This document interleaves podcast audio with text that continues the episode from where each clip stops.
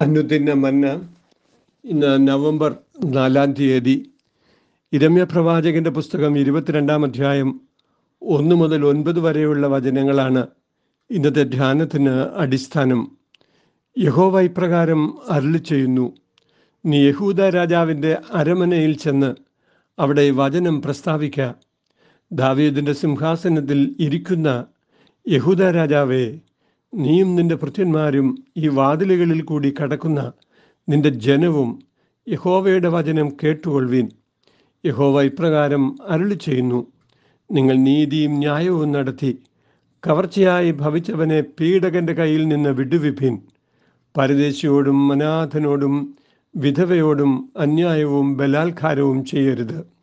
ഈ സ്ഥലത്ത് കുറ്റമില്ലാത്ത രക്തം ചൊരിയുകയും അരുത് നിങ്ങളീ വചനം അനുഷ്ഠിച്ചാൽ ദാവീദിന്റെ സിംഹാസനത്തിൽ ഇരിക്കുന്നവരും രഥങ്ങളിലും കുതിരപ്പുറത്തും കയറുന്നവരുമായ രാജാക്കന്മാരും അവരുടെ ഭൃത്യന്മാരും പ്രജകളും ഈ അരമനയുടെ വാതിലുകളിൽ കൂടെ കടക്കും. ഈ വചനം കേട്ടനുസരിക്കയില്ലെങ്കിലോ ഈ അരമന ശൂന്യമായി പോകുമെന്ന് ഞാൻ എന്നെ ചൊല്ലി സത്യം ചെയ്യുന്നു. അനേകം ജാതികളും ഈ നഗരം വഴി കടന്നു പോകുമ്പോൾ ഓരോരുത്തൻ താൻ കൂട്ടുകാരനോട് ഈ മഹാനഗരത്തോട് യഹോവ ഇങ്ങനെ ചെയ്തതെന്ത് എന്ന് ചോദിക്കുകയും അവർ തങ്ങളുടെ ദൈവമായ യഹോവയുടെ നിയമം ഉപേക്ഷിച്ച് അന്യദേവന്മാരെ നമസ്കരിച്ച് സേവിച്ചതുകൊണ്ട് തന്നെ എന്ന് ഉത്തരം പറയുകയും ചെയ്യും. നിയോഗം മറക്കുന്ന യഹൂദ മന്നന്മാർ എന്നാണ് ഇന്നത്തെ ധ്യാനത്തിന് തലക്കെട്ട്. യഹൂദയുടെ രാജാവെന്ന തങ്ങളുടെ നിയോഗം മറന്നുപോയ ഭരണാധികാരികളുടെ മേലുള്ള ദൈവിക ന്യായവിധിയെ ഇരമ്യാവ് പ്രസ്താവിക്കുന്നതാണ് ഇരുപത്തിരണ്ടാം അധ്യായത്തിന്റെ ഇതിവൃത്തം. രാജാവിന്റെ അരമനയിൽ ചെന്ന് യഹോവയുടെ അരുളപ്പാട് അറിയിക്കുവാനാണ് പ്രവാചകനോട് യഹോവ ആവശ്യപ്പെടുന്നത്. അധികാരത്തിന്റെ പ്രതീകവും തലസ്ഥാനവുമാണ് അരമന. അധികാരികൾക്കും മീതെയുള്ള അധികാരമാണ് ദൈവത്തിന്റേത്. He's the king of kings and lord of lords അതുകൊണ്ട് തന്നെയാണ് ദൈവത്തിന്റെ പ്രേഷിതന് ഏതധികാര സ്ഥാനത്തും ചെന്ന് ദൈവത്തിന്റെ തിരുമനസ്സിനെ അറിയിക്കുവാൻ അവകാശമുള്ളത്. ഒന്നാമതായി യഹൂദ രാജാക്കന്മാരുടെ സ്വത്വബോധത്തിലെ പ്രധാന അംശമാണ് അവർ ദാവീദിന്റെ സിംഹാസനത്തിലാണ് ആരൂഢരായിരിക്കുന്നത് എന്നുള്ളത്. യഹൂദന്മാരുടെ ചിന്തയിൽ രാജാവിനെക്കുറിച്ചുള്ള ചിത്രം എല്ലായ്പ്പോഴും ദാവീദിന്റെതായിരുന്നു ആടുകളുടെ ഇടയൻ എന്ന തൊഴിൽ മേഖലയിൽ നിന്ന് ആളുകളുടെ ഇടയൻ എന്ന പദവിയിലേക്കാണ് ദാവീദ് ഉയർത്തപ്പെട്ടത്. ദൈവത്തിന്റെ ഹൃദയപ്രകാരം തന്റെ മൂല്യബോധത്തെയും ചെയ്തികളെയും നിയന്ത്രിക്കുവാൻ ദാവീദെന്നും ശ്രമിച്ചിരുന്നു. യഹോവ തനിക്ക് ജയം നൽകിയതിനെക്കുറിച്ച് എന്നും അവബോധം സൂക്ഷിക്കുവാൻ ദാവീദിന് കഴിഞ്ഞിട്ടുമുണ്ട്.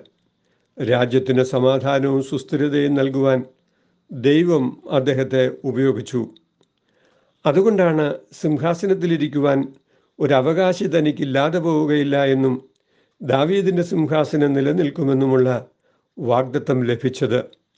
മാത്രമല്ല മനുഷ്യ സഹജമായ തെറ്റുകളിലേക്ക് വഴുതി വീഴുകയും ദൈവം നൽകിയ അധികാരം ദുരുപയോഗപ്പെടുകയും ചെയ്തപ്പോൾ തന്നോട് സംസാരിച്ച നാഥാൻ പ്രവാചകന്റെ സന്ദേശത്തോട് ക്രിയാത്മകമായ പ്രതികരണം നടത്തുകയും അനുതാപത്തിന്റെ അനുഭവം ഉണ്ടാവുകയും ചെയ്തു എന്ന് നാം മനസ്സിലാക്കുന്നുണ്ട്. ഈ അവസ്ഥയിൽ നിന്നും വളരെ വളരെ താഴേക്ക് നിബന്ധിച്ചിരിക്കുകയാണ് പിൽക്കാല രാജാക്കന്മാർ. അവർ നീതിന്യായങ്ങൾ നിർവഹിക്കാതെ കവർച്ചയുടെ പാതകളിൽ കുറ്റമില്ലാത്ത രക്തം ചൊരിഞ്ഞ് ദൈവവിരുദ്ധത ചെയ്ത് സ്വയം നശിക്കുകയാണ്.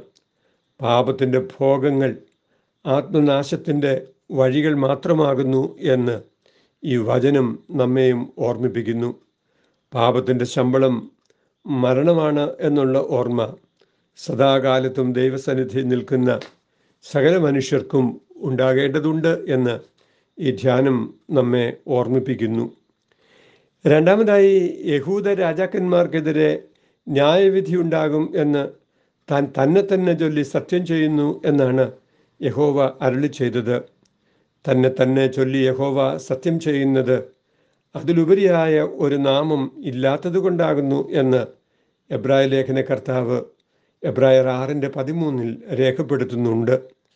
തന്റെ ഉണ്മയും വലിപ്പവും യഹോവ സ്വയം അനാവരണം ചെയ്ത് നൽകുമ്പോൾ മാത്രമേ സാധാരണ മനുഷ്യർക്ക് മനസ്സിലാക്കാൻ കഴിയൂ. വാസ്തവത്തിൽ വലിയവനായ ദൈവത്തിന്റെ ആനുകൂല്യങ്ങൾ അനുഭവിക്കുവാനുള്ള പദവിയാണ് യഹൂദ രാജാക്കന്മാർക്ക് ഉണ്ടായിരുന്നത്. അവർ അവരുടെ നിയോഗത്താൽ ദൈവപുത്രർ എന്ന പദവി അനുഭവിക്കുന്നവരാണ്.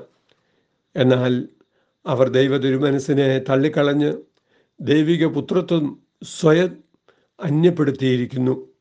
ദൈവത്തിന്റെ നാമം അതിപരിശുദ്ധവും അവിടുത്തെ വിശ്വസ്തതയ്ക്ക് ഭംഗമില്ലാത്തതുമാണ് എന്ന് നാം അറിയുന്നു വാക്കു പറഞ്ഞാൽ ഒരിക്കലും മാറ്റമില്ലാത്തവനാണ് ഈ ദൈവം. അതുകൊണ്ട് തന്റെ അഭിഷിക്തരായ രാജാക്കന്മാർ അവരുടെ ചെയ്തികളും നയങ്ങളും ഗുണപരമായി മാറ്റം വരുത്തുന്നില്ല എങ്കിൽ അവരുടെ മേലുള്ള ശിക്ഷാവിധിക്ക് മാറ്റമില്ല എന്ന് പ്രവാചകൻ അവരെ ഓർമ്മിപ്പിക്കുകയാണ്. നാം പുതിയ നിയമത്തിൽ ധ്യാനിക്കും പോലെ കർത്താവിനോട് ചേരുവാൻ സ്നാനമേറ്റവരും പുത്രസ്വീകാരത്തിന്റെ പദവി ലഭിച്ചവരുമായ രാജകീയ പുരോഹിത വർഗമായ ദൈവജനം ദൈവനാമത്തിന്റെ നന്മകൾ അനുഭവിക്കുവാൻ അനുഗ്രഹിക്കപ്പെട്ടവരായിരിക്കെ. അത് എങ്കിൽ തിന്മകളിലേക്ക് വഴുതി പോകുമെന്ന് നാം അറിയേണ്ടതുണ്ട്. ദൈവസന്നിധിയിലുള്ള ശരിയായ പ്രാർത്ഥനാ മനോഭാവത്തോടുകൂടെ ദൈവം അരളി ചെയ്യുന്ന ദൈവഹിതത്തെ പ്രാവർത്തികമാക്കുവാൻ മനഃപൂർവമായി സമർപ്പിതരാകുമ്പോഴാണ് തിന്മകളിലേക്ക് വഴുതി പോകാതിരിക്കുവാൻ നമുക്ക് സാധിക്കുന്നത് എന്ന് നാമും തിരിച്ചറിയേണ്ടതുണ്ട്. മൂന്നാമതായി ഗിലയാദും ലബനൂന്റെ ശിഖരവും പോലെ അഭിവൃദ്ധിപ്പെട്ടിരിക്കുന്നുവെന്ന് തോന്നിയാലും യഹൂദയായ മരുഭൂമിയും നിവാസികളില്ലാത്ത പട്ടണവും പോലെ ആക്കുമെന്ന് യഹോവ അരളി ചെയ്തു മരുഭൂമിയെ മലർവാടിയാക്കുന്നതും നിർജന പ്രദേശത്തെ പട്ടണങ്ങളാക്കി തീർക്കുന്നതും ദൈവത്തിന്റെ അനുഗ്രഹമാണ് എന്ന് നാം അറിയുന്നുവെങ്കിൽ പട്ടണങ്ങളെ നിർജന പ്രദേശങ്ങളാക്കുന്നതും മലർവാടികളെ മരുഭൂമികളാക്കി തീർക്കുന്നതും ദൈവശാപത്തിന്റെ ഫലമായിട്ടാണ് എന്ന് നാം അറിയണം.